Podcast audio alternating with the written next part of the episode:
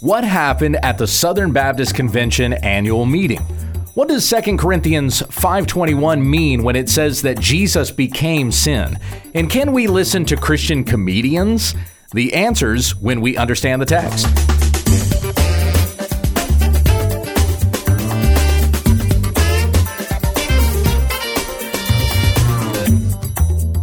Of the Bible stories and verses we think we know, we don't. When we understand the text is committed to teaching sound doctrine and rebuking those who contradict it. Visit our website at www.utt.com. Here once again is Pastor Gabe. Thank you, Becky, who is not with me in studio. I'm flying solo for this episode of the Q&A. Typically on Friday, we take questions from the listeners, and you can submit those questions too when we understand the text at gmail.com. Becky and I just got back from the Southern Baptist Convention annual meeting in New Orleans this past week. And originally, the plan was we would get back on Thursday, we would spend time with the kids, we'd give them the presents we got. We would chat with Becky's mom and dad, who were here watching the kids for us so we could go to New Orleans. And then once everybody was in bed, we would pop in the studio and we would do a quick recap of the things that happened in New Orleans. Well, that didn't happen. We spent time with the kids, we talked to Becky's mom and dad, and then we were just too tired. we went to bed. I thought maybe something would happen at some point in the weekend where we would still find time to be able to do a recap of the week and and yeah, nothing ever came about. So, now I'm throwing this episode together real quick. I'm just going to do a, a brief recap and then get to some questions. As Becky and I have shared in previous episodes, even if you are not Southern Baptist, this is still relevant because the Southern Baptists are considered to be the largest Protestant denomination in North America. So, what you see happening among Southern Baptists is going to have an effect on the rest of evangelicalism. Also, going on this past week was uh, the PCA's annual meeting, the Protestant, or sorry, Protestant, Presbyterian Church of America also had their annual meeting in Memphis. So while the Southern Baptists were meeting in New Orleans, the Presbyterians were meeting in Memphis. I have not caught up on everything that happened at the PCA, so I might give an update on that at another time once I get I, I get kind of caught up on some of the big events that happened for them there. Now, with regards to the Southern Baptists, last year was in Anaheim. And after that annual meeting in Anaheim, you would have thought the Southern Baptists were going liberal. But if you know what happened in New Orleans, you would have had the opinion that no, the Southern Baptists are really holding on to their conservative principles. The conservatives accomplished everything they came to accomplish for the most part in New Orleans. Not everything went the conservatives' way. For example, the conservatives wanted to have Mike Stone installed as president in place of Bart Barber. But Bart held on another year. The vote was like 70 30. So Stone didn't even come anywhere close to unseating Bart Barber. But most everything else, with like motions and amendments and things like that, went the conservatives' way. There was the Mike Law Amendment, which was going to change the Constitution, the Southern Baptist Constitution, not the Baptist Faith and Message 2000, but the Constitution, to say that if a church had a woman as a pastor, then that church is not considered in friendly cooperation with the Southern Baptist Convention. And Mike Law's amendment passed. There was another uh, amendment to the Baptist Faith and Message 2000. And it wasn't a big change, but it was just clarifying some language. So, under Article 6, where it talks about the church and it clarifies there about the officers of the church being pastors and deacons, and it says that a pastor must be a biblically qualified man. And only pastor and deacon are used there. So the language was changed to clarify that pastor also means elder or overseer. So now when you go to Article 6 of the BFM 2000, it says that the church's two scriptural offices are that of pastor slash elder slash overseer and deacon. While both men and women are gifted for service in the church, the office of pastor, elder, overseer is limited to men as qualified by Scripture. Now, why is that relevant? Why that changed to the BFM 2000? Because the argument was being made that as long as the senior pastor is a man, then you can have women pastors that are serving in other areas. The senior pastor has to be a man, but you can have a children's pastor, a women's pastor. You can even have an associate pastor who's a woman, as long as the senior pastor is a man. But with this language change to the BFM 2000, it's to clearly state that when we're talking about a pastor, we're talking about a person who's qualified as an elder or an overseer. It is it is a it is not a word that you can twist to say senior pastor. And this is the original intent of those authors of the BFM 2000 when this was passed by the convention what what is that now? 23 years ago. So this is what they intended. But there's some people who've come along since then and they're trying to say well see pastor there is only senior pastor. So as long as the senior pastor is a man then uh, we can have all these other women pastors as well. So there was that change that happened to the BFM 2000. There was also the change to the Constitution in which it would be said in the SBC Constitution that a church that has a woman pastor would not be in friendly cooperation with the SBC. And so such a church with women pastors on staff would be removed. Mike Law's amendment passed. However, in order for the change to take place in the Constitution, it has to pass two years in a row. So it gained the two thirds majority at New Orleans. It must also have a two thirds majority in Indianapolis. And I'm skeptical as to whether it will. And I'll explain that here in just a moment. So there were some churches that were deemed not in friendly cooperation with the SBC because they were ordaining women as pastors.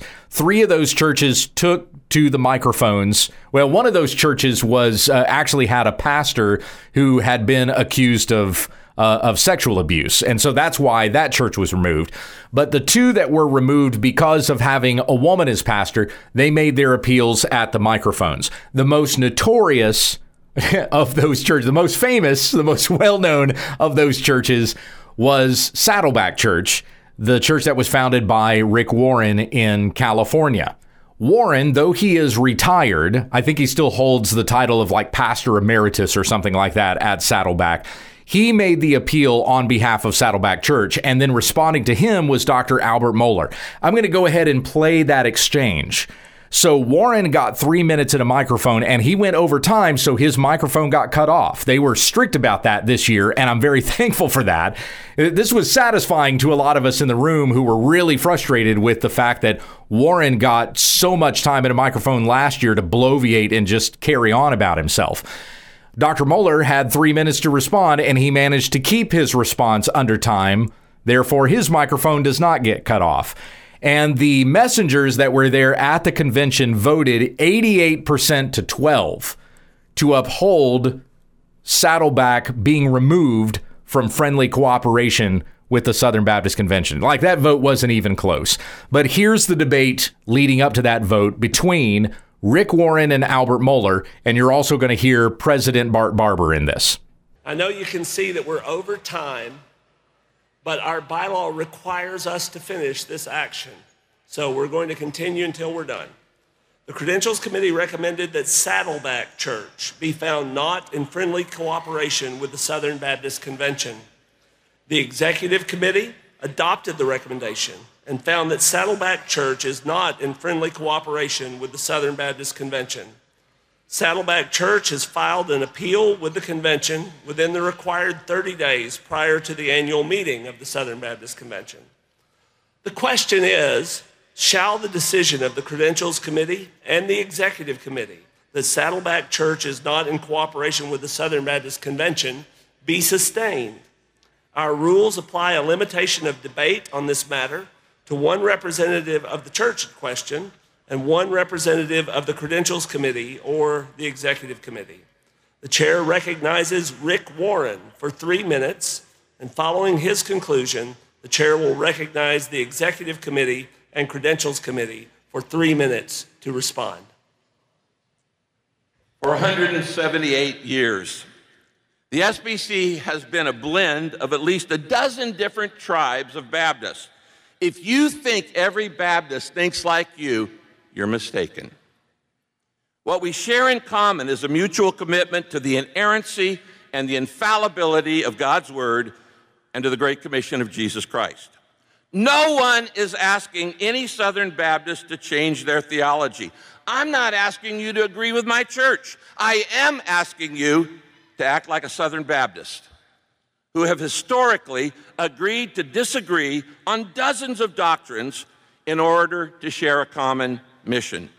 Since Southern Baptists have always allowed disagreement on doctrines of including the essential doctrines of salvation, why should this one issue cancel our fellowship? In 2013, when the Calvinists were under fire, Baptists agreed to disagree and the split was averted. Now, 10 years later, will we treat egalitarian Baptists with the same grace we showed the Calvinist? We should remove churches for all kinds of sexual sin, racial sin, financial sin, leadership sin, sins that harm the testimony of our convention. But the 1,928 churches with women on pastoral staff have not sinned. If doctrinal disagreements between Baptists are considered sin, we all get kicked out. You'll never get 100% of Baptists to agree 100% on 100% of doctrine. That's why our Constitution says that churches must closely identify, not completely identify, with our confession. Now, the Baptist Faith and Message is 4,032 words. Saddleback uh, disagrees with one word. That's 99.999999999 in agreement. Isn't that close enough? Al Mohler, who for some reason gets to speak twice and do the rebuttals, claims the phrase the office of the pastor is limited to men that that also includes every staff position too and somehow it also prevents any woman from teaching. But i was able to contact about half over half of the original drafting committee of the baptist faith message 2000 and seven of them told me al was wrong. In fact before the vote on the 2000 Baptist Faith and Message, even Al in his hometown newspaper said it didn't limit women from being assistant pastors. Go read it in the Courier Journal. If this precedent is set, Southern Seminary will have to change the name of the Billy Graham School since Billy Graham trained women pastors at our global training events, and he endorsed the preaching ministry of his daughter, saying Ann is the best preacher in, in the Graham family. Vote no if this precedent is set, we'll have to rename our two. I'm very sorry, but the time has expired. Chair now recognizes the Executive Committee, Credentials Committee, for a response. Thank you, Mr. President. As the chairman of the Executive Committee, I would like to again recognize Dr. Albert Mohler as the representative of the Executive Committee to respond to the appeal.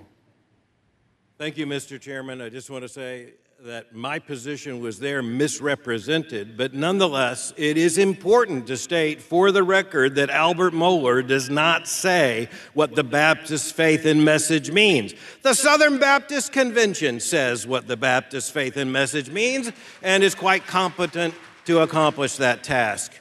In the year 2000, the words, the office of pastor is limited to men as qualified by Scripture, was inserted because 30 years ago, this issue threatened to tear this denomination apart. The definition of friendly cooperation came down to the fact that that was an issue that would endanger the cooperative cohesion and faithfulness of the church, of the Southern Baptist Convention. And in particular, we look to this issue because Southern Baptists decided this is not just a matter of church polity. It is not just a matter of hermeneutics. It's a matter of biblical commitment.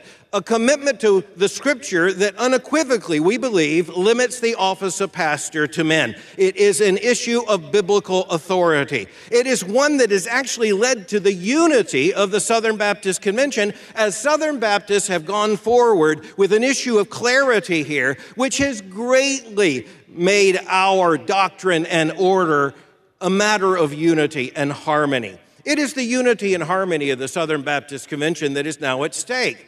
And we're in an unusual situation. Once again, this is not a convention responsibility to offer a comprehensive verdict on the ministry of Rick Warren or Saddleback Community Church. We can thank God for every good gospel thing that is represented by that church and its ministry. It is a question about the Southern Baptist Convention and what it means for a church to be in friendly cooperation in doctrine and in order with this convention. And here we face the unusual situation in which Dr. Warren himself has made repeated statements, and the church has taken repeated actions that make very clear that it rejects the confessional understanding of the Southern Baptist Convention on this issue.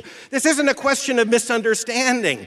The Credentials Committee and the Executive Committee took action based upon the actions of Saddleback Community Church in establishing a woman as a campus pastor and having women with the title of pastor to teach in the teaching role on Sunday morning, and then Pastor Warren going on to say more expansively that the church basically and he endorses and calls for a more comprehensive egalitarianism.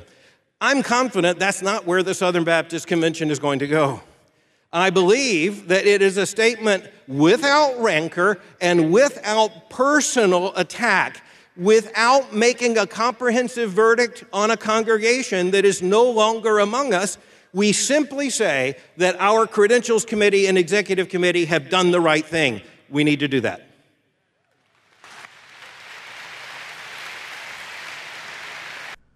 So the messengers after that voted to uphold or affirm the decision that was made by the executive committee and by the credentials committee, saying that they were in the right to remove Saddleback Church from friendly cooperation with the SBC.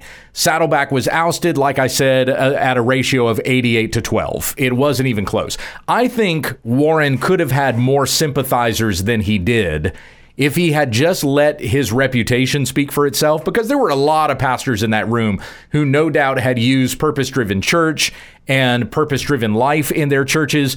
And so the, the vote probably could have been a lot closer just from Warren sympathizers saying, like, hey, why are we getting rid of Rick Warren? He's done so many good things for our churches. I, I don't agree. I, I, think those books are trash and no church should be using them. But, you know, there are a lot of churches that have. So I thought that Warren would have a lot more supporters. However, he opened his big fat mouth.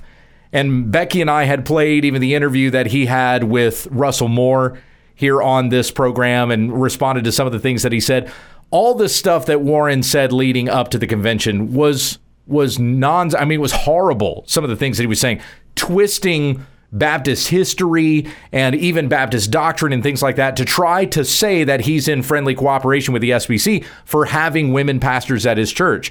The senior pastors at Saddleback now are a husband and wife duo. They're the senior pastors of Saddleback. It's Andy and Stacie Wood. So it was decided Saddleback was not in friendly cooperation with our statement of faith. They were outside of the Baptist Faith and Message 2000. Now, that debate that you just heard was on Tuesday. That was when the messengers voted, and we voted by ballot. So it wasn't holding up the ballots like we do with most measures. This one was a written ballot. So the ballots had to be counted and then we wouldn't hear the results until Wednesday morning. When those results were announced that all three churches were going to be removed from SBC fellowship, there was applause in the room. And President Bart Barber stopped the applause and said, We're not going to throw divorce parties. I didn't really agree with that because you're trying to read the hearts of the people who are applauding and thinking that, thinking that they have some something malicious in there is the reason why they're clapping. We can applaud because the our the biblical statement of faith that we have was upheld. That's a good reason to applause.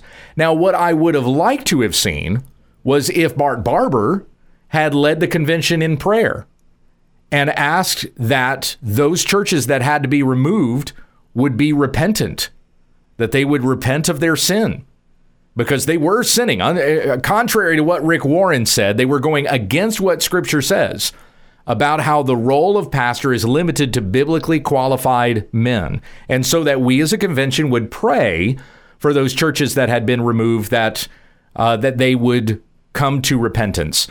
As a pastor, I have had to oversee, I've had to shepherd the removal of members in the past because of sin, and they were unwilling to be repentant. And so the church voted to remove them from our fellowship, and then we prayed for their repentance. I would have liked to have seen Dr. Barber lead us in something like that instead of giving the rebuke that he did. So, like I said, everything kind of went a very conservative direction for the most part in New Orleans. However, there was a motion that was made, and the results of this motion could actually undo. There, there could be something in this motion that could undo all of the conservative accomplishments that were made in New Orleans. This was a motion that was made on Wednesday, and it involved three former presidents of the Southern Baptist Convention James Merritt, J.D. Greear, and Ed Litton. They all came to a microphone. It was James Merritt speaking, and he wanted a study committee to be formed to determine what does it mean to be in friendly cooperation with the Southern Baptist Convention. I'll go ahead and play his motion for you here. This is James Merritt. Mr. President, I am a complementarian to the core. I am fully committed to every jot and tittle of the Baptist faith and message. But it's become apparent to me we are in desperate need going forward of two things clarity and consistency. So I move that the convention authorize the SBC president to appoint a broadly representative task force from across our convention to study the issue of how this convention should deem churches to be in friendly cooperation on questions of faith and practice, as laid out in Article 3.1 of the Constitution, referencing our adopted statement of faith, and to bring back recommendations to the 2024 SBC annual meeting in Indianapolis for how we can move forward together in biblical fidelity, missional clarity, and cooperative unity. So the results of that could end up going against everything that was accomplished in New Orleans. we don't know. There's some foreshadowing, though, of the drama that you can expect in Indianapolis with the Southern Baptist Convention annual meeting next year. So after Anaheim, you would have walked out of the Southern Baptist Convention annual meeting in Anaheim and thought that the convention had just accepted women pastors, and any church with a woman pastor would be in friendly cooperation with the SBC. You would have thought that with the way debate went at Anaheim. That was my conclusion after the annual meeting at Anaheim. But after New Orleans, you would have walked out of that convention thinking, well, a church can't have a woman as a pastor and still be in friendly cooperation with the SBC. It's an interesting battleground, and we're not done yet. Mike Law's amendment passed in New Orleans, but in order for that amendment to officially change the Constitution, it has to pass two years in a row. So it has to pass next year at Indianapolis, which could be a little more liberal ground. You could have some more liberal churches at Indianapolis than we ended up having in a very conservative New Orleans. Now, the city itself is not conservative, but because we were in the deep south, you had mostly staunch conservative churches showing up in the membership for the annual meeting in New Orleans. Like I said, it could be a little bit different in Indianapolis. Now, when the vote was taken for the change to the Constitution, it had to be a two thirds majority vote. Becky and I were sitting nearly at the back of the room. We were at the very back of the room at the time that we were voting for Mike Law's amendment.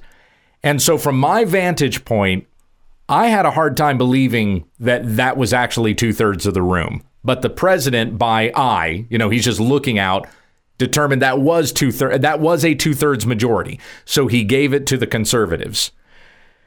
Hard to say if it's going to come out that way in Indianapolis, but we'll have to wait and see. Will two thirds of the convention accept Mike Law's amendment changing the Constitution and what it means to be in friendly cooperation with the SBC? The change that happened to the BFM 2000 with the clarifying language concerning pastor, that's already taken effect, and you can see the changes already online. But with regards to the change to the Constitution, that's something that has to happen two years in a row. So this drama continues, and we'll wait to see what happens at the annual meeting in 2024. This is a serious issue, and Dr. Mohler had kind of laid it out there for us because this is over a matter of biblical obedience. Are we going to be in obedience to what the Bible says about the biblical qualifications of a pastor? Or are we going to go the way that many of these mainline churches have and some of these other liberal denominations that have accepted women in the role of pastor? And then what happens shortly after that? Within a few decades, that very denomination ends up accepting LGBTQ issues as well. This is uh, it's a it's a pretty important battleground in the Southern Baptist Convention. So continue to pray for the SBC, even if you are not Southern Baptist. There you go. There's my brief recap of things that happened in New Orleans. Now let's get to a few of your questions. I've got three of them here. The first one is from Anthony in Chicago. He says, Hello, Gabe. If you're going to church that has a different hermeneutic and eschatology than what you believed, would you become a member? The church that I'm going to has a premill dispensationalism view with a similar statement of faith as John MacArthur's church, Grace Community Church in Sun Valley, California. Anthony goes on, in fact, if you were asked to become an elder, you would have to affirm premill dispensationalism to become an elder, which I do not see in scripture as a prerequisite for the office. You brought up 2 weeks ago in the Q&A that your church has elders with different views of the end times, which got me thinking about this. I would view myself as a reformed post mill that affirms covenantal theology. We need a church to call home, and there's not much available in my area. I know there is no perfect church, but I would like a better understanding of how to maturely and lovingly move forward. I appreciate your question, Anthony. So the question really is this Do you aspire to become an elder or an overseer in the church? If the requirement of that church in order to be an overseer is that you have to have a dispensational view and you aspire to become an elder or overseer, then don't go to that church. Because that's not going to happen there unless, you know, for whatever reason, maybe they just copied and pasted the statement of faith from John MacArthur's church. I've actually seen that before. And and they don't hold that with with a strong conviction, that dispensational viewpoint of the end times. So you can have some conversations about that and see just how married to the view they are. But if this church really is dedicated to that and you want to become an elder, then I would say to you as as a matter of peacefulness that you don't become a member of that church. You don't try to upend and bring division into that church over this particular doctrine, even though we might consider it to be a secondary or even tertiary disagreement. This is what the church has stated in their statement of faith. So let that be their statement of faith. You're not declaring them anathema. You're not saying that, uh, you know, the spirit is not here in this church. You're just saying that I can't agree with your end times view.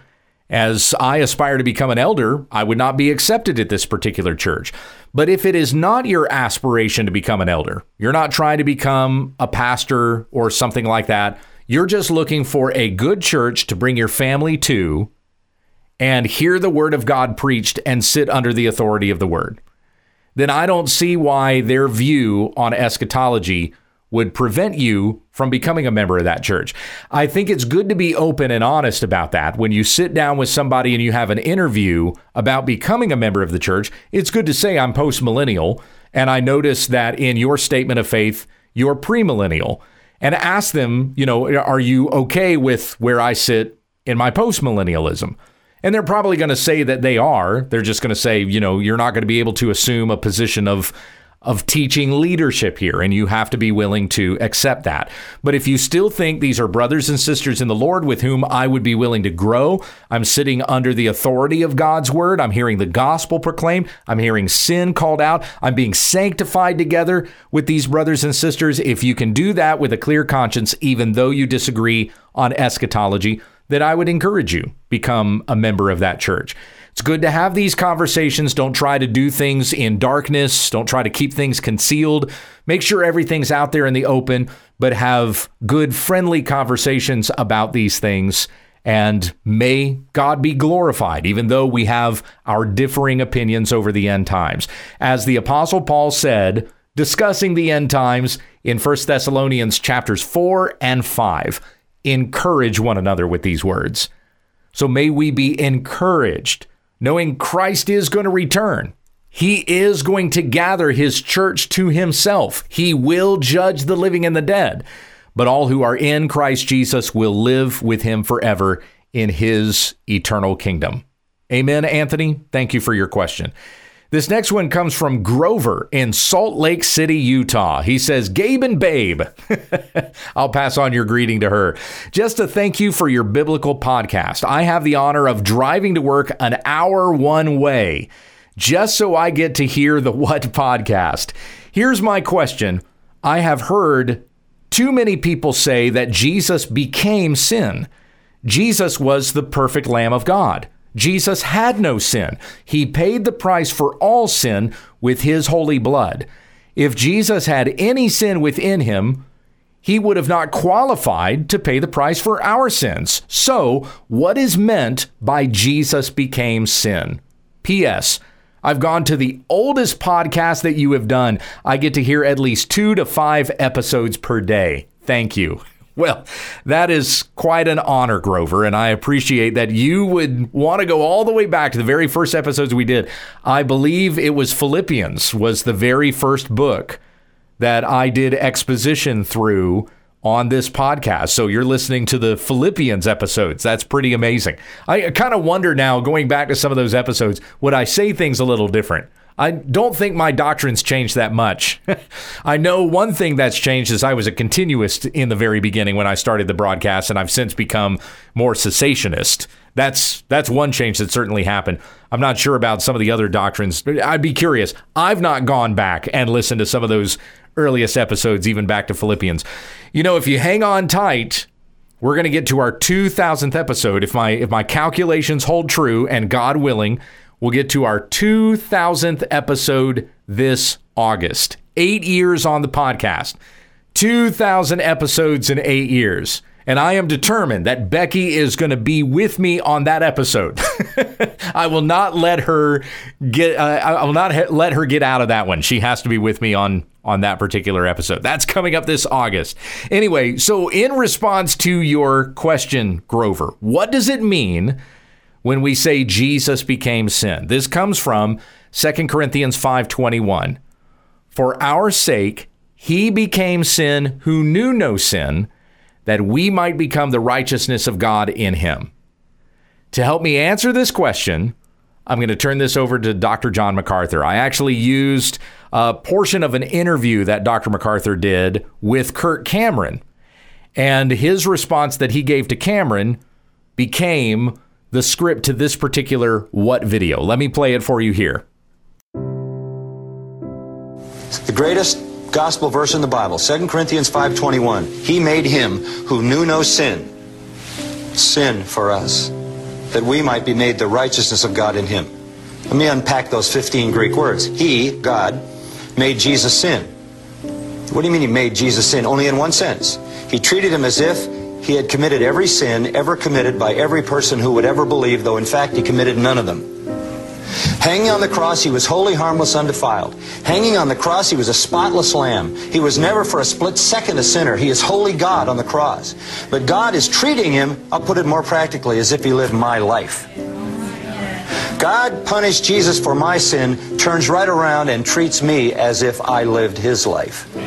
That's the great doctrine of substitution. And on that doctrine turned the whole reformation of the church. That is the heart of the gospel. And what you get is complete forgiveness covered by the righteousness of Jesus Christ. When he looks at the cross, he sees you. When he looks at you, he sees Christ. Isaiah 53, 5 through 6. He was wounded for our transgressions. He was crushed for our iniquities. Upon him was the chastisement that brought us peace, and with his stripes we are healed. All we like sheep have gone astray. We have turned every one of us to his own way, and the Lord has laid on him the iniquity of us all, when we understand the text.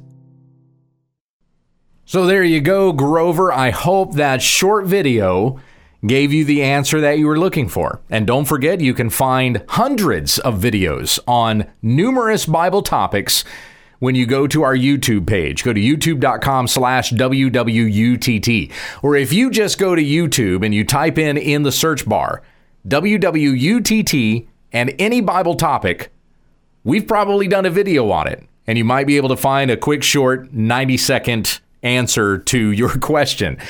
I've got a couple of other videos coming out here this summer. One that I'm trying to finish this month, in the month of June, concerning Sodom and Gomorrah, the true story of Sodom and Gomorrah as we have the account written for us in the book of Genesis. That's going to be a much longer video. In fact, it may turn out to be the longest what video I've done. That was going to be somewhere around 25 minutes. Be looking for that one through the YouTube channel, WWUTT. God willing, it's coming soon. One last question to get to here. This is from Andrew. Dear Pastor Gabe, my name is Andrew and I'm from Jacksonville, Florida. I'm 24 years old and I've been married to my lovely wife, Rachel, for eight months now. He sent me this email last month, so about nine months now. Congratulations to you, Andrew. Ever since I have been born again, the Lord has made discernment a huge desire of mine, knowing that true discernment always brings us back to the Word of God. And by God's grace, your videos have helped me with this for years. I was introduced to your videos through Wretched with Todd Friel. I'm so glad to hear that, Andrew, and I'm very, very appreciative of Wretched for playing our videos. Still have a great relationship with Todd and some of the other guys that work there with Wretched Radio. I'm I'm uh, very appreciative of them using my stuff. I don't think what would have accomplished the kind of outreach that we have if it wasn't for having those videos played on Wretched. Andrew goes on, that being said, what are your thoughts on Christian comedians? because Todd Friel used to be a Christian comedian. Isn't that right? I think he was a stand up comic before he became the evangelist that he is now. Anyway, Andrew says, I have heard many in the church today making a big deal out of John Crist and Trey Kennedy. However, something seems off to me about these guys, like maybe they are the product of lukewarm Christianity. 2 Corinthians 11, 16 to 33 showed us that Paul had his time devoted to serving Christ and the church, with such a high reverence. Of course, in context, I know he was showing the congregation that he was a true apostle. Of course, God gives us laughter as a way to show us his grace, but are Christian comedians a waste of the body of Christ, knowing that we have such a high calling? And then he mentioned Ephesians 2:10, where it says that you are God's workmanship, created for good works, which God prepared for you beforehand that we should walk in them. Andrew says, Thank you for your time and ministry. I appreciate your email, Andrew. Well, uh, comedians, Christian comedians are just like any kind of entertainment that you would consume. Do you feel guilty? Do you feel like you're wasting your time by listening to Christian comedians? Then, by all means, don't listen to them. but if you can watch a Christian comedian and be entertained by it, just like you would be watching a film, you know, uh, your, the latest action movie that's out, I guess there's a Spider Man movie in theaters right now. Could you go watch that with a clear conscience? You don't feel like you've wasted your time and money? Then I don't see that being any different than listening to a Christian comedian. Now, some of these comedians that claim to be Christian I'm not really totally convinced by that. For example, Trey Kennedy, one of the names that you brought up. I've watched some of his stuff on YouTube. I don't find him funny. I really don't. I've never cared for Trey Kennedy's brand of comedy. His videos just don't make me laugh. There was something that he came out with earlier this year. It was either early this year or end of last year. He came up with a comedy special. I watched about 15 or 20 minutes of it, and I just didn't find him funny. I don't even think he's all that talented. In, in, some of his YouTube videos, he swears or makes sexual euphemisms. So I'm surprised to hear that he even considers himself in the category of Christian comedians. I didn't know that until your email, Andrew. Another one that you mentioned is John Crist. I wrote an article about Crist back in 2019, and here's what I wrote. On November 6, Charisma News posted a story revealing that famous Christian comedian John Crist was guilty of sexting, harassing, and manipulating women. More astonishing still, many knew about Crist's sexual immorality, even prominent persons, and did not say anything about it. Evidence suggests Christian leaders have been aware of Crist's behavior and, through inaction, let it continue unchecked, said reporter Taylor Berglund of, uh, of Charisma News adding that Crist womanizing had become kind of an open secret among certain Christian circles. Crist had almost no accountability. This is why Charisma believed it necessary to warn the body of Christ about what Crist has been doing behind the scenes. That's a quote from their article. Crist was an online comedy sensation. His videos have been viewed hundreds of millions of times. In 2018, he was part of the second best selling tour in the country after Disney on Ice. He was about to drop his first Netflix special headline his second tour, and release a new book until Charisma broke their story. Now all of that has been put on hold. This again, this was an article I wrote three, four years ago. Over the past number of years, various women have accused me of behavior that has been hurtful to them, Crist said in an online apology. My behavior has been destructive and sinful. I've sinned against God, against women, and the people who I love the most. I have violated my own Christian beliefs, convictions, and values, and I have hurt many people in the process. I have also hurt the name of Jesus, and I have sought his forgiveness. Galatians 6 1 says, Brothers, if anyone is caught in any transgression, you who are spiritual should restore him in a spirit of gentleness. Keep watch on yourself, lest you too be tempted. Now, that was all at the end of 2019. Crist has since come out of his funk. This was sometime last year. He's trying to get back on the Christian comedy circuit again. Well, Christian comedy. It might just be comedy circuit. I don't know exactly what he's doing. He's usually made fun of cultural Christianity. So I wouldn't be so surprised to find out that Crist just kind of decides he's going to shed the Christian label and just do his comedy thing without branding himself a Christian comedian. I don't know. I've not been keeping track of the guy. I don't know what he's been doing for the past year. Maybe you don't care for John Crist either, then don't be entertained by him. But just like with Trey Kennedy, John Crist doesn't sound too much like a Christian either. And in fact, I wouldn't be surprised if Crist just decides he's going to shed the Christian label altogether and just try to do his funny stuff without branding himself a Christian comedian. Now, there are comedians out there that call themselves Christians that I do find kind of funny. Tim Hawkins, I think his stuff's hilarious. I love his stand up and I love the parody songs that he does. He can be a little goofy and over the top, but you know, that's his brand. That's the stuff he does. So I find Hawkins funny. There's another guy I was just introduced to. His name is Nate Bargatze. I think I'm pronouncing his last name right. And I've seen a couple of his things and it's pretty funny. He doesn't really call himself a Christian comedian, but he does come from a Christian background and his comedy is clean. And that's what I like to see in my comedy clean comedy. For the most part, I don't watch stand up comedians because they tend to be really filthy. And you know, the women can be worse than the guys. I don't want to hear women talk about some of the stuff they so crudely talk about in stand up comedy. So I stay away from it for the most part because it's so bad. If I ever pull up a comedian and listen to them, it's because somebody else has told me they were funny but most of them are so foul that I just can't stand to listen to it. So I avoid the whole uh, you know, genre of stand-up comedy altogether. If somebody tells me, "Hey, so and so's pretty funny and it's clean," then I'll pull it up and listen to it. But I'm not really out there looking to be entertained by most stand-up comedians. When it comes to our entertainment and the things that we want to be entertained by, we need to uh, be honoring of Christ even in those things that we let get into our heads. And I think, Andrew, you made that point in your email. Philippians 4 8 says, Finally, brothers, whatever is true, whatever is dignified, whatever is right, whatever is pure, whatever is lovely, whatever is commendable, if there is any excellence and if anything worthy of praise, consider these things.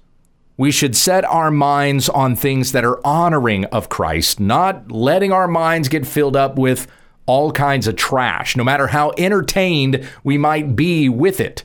That stuff does have an effect on you. It shapes your thinking and it darkens your heart if you let too much of it get in there. So we need to be careful with even what we allow ourselves to be entertained by. You know the old Sunday school song, Be careful, little eyes, what you see. Be careful, little ears, what you hear. For the Father up above is looking down in love. Oh, be careful, little eyes, what you see. It's just a Sunday school song, but that's still good, wise counsel. We teach our kids that. We need to take that counsel to heart as well. Thank you for your question, Andrew. And for everybody who submitted questions this week, if you want to send a question into the broadcast, maybe you got a question about what happened at the Southern Baptist Convention annual meeting. Send those questions to when we understand the text at gmail.com. God willing, we'll be back on next week, and Becky will be with me. Let's finish up with prayer. Heavenly Father, we thank you for your goodness and your grace that you show us every day.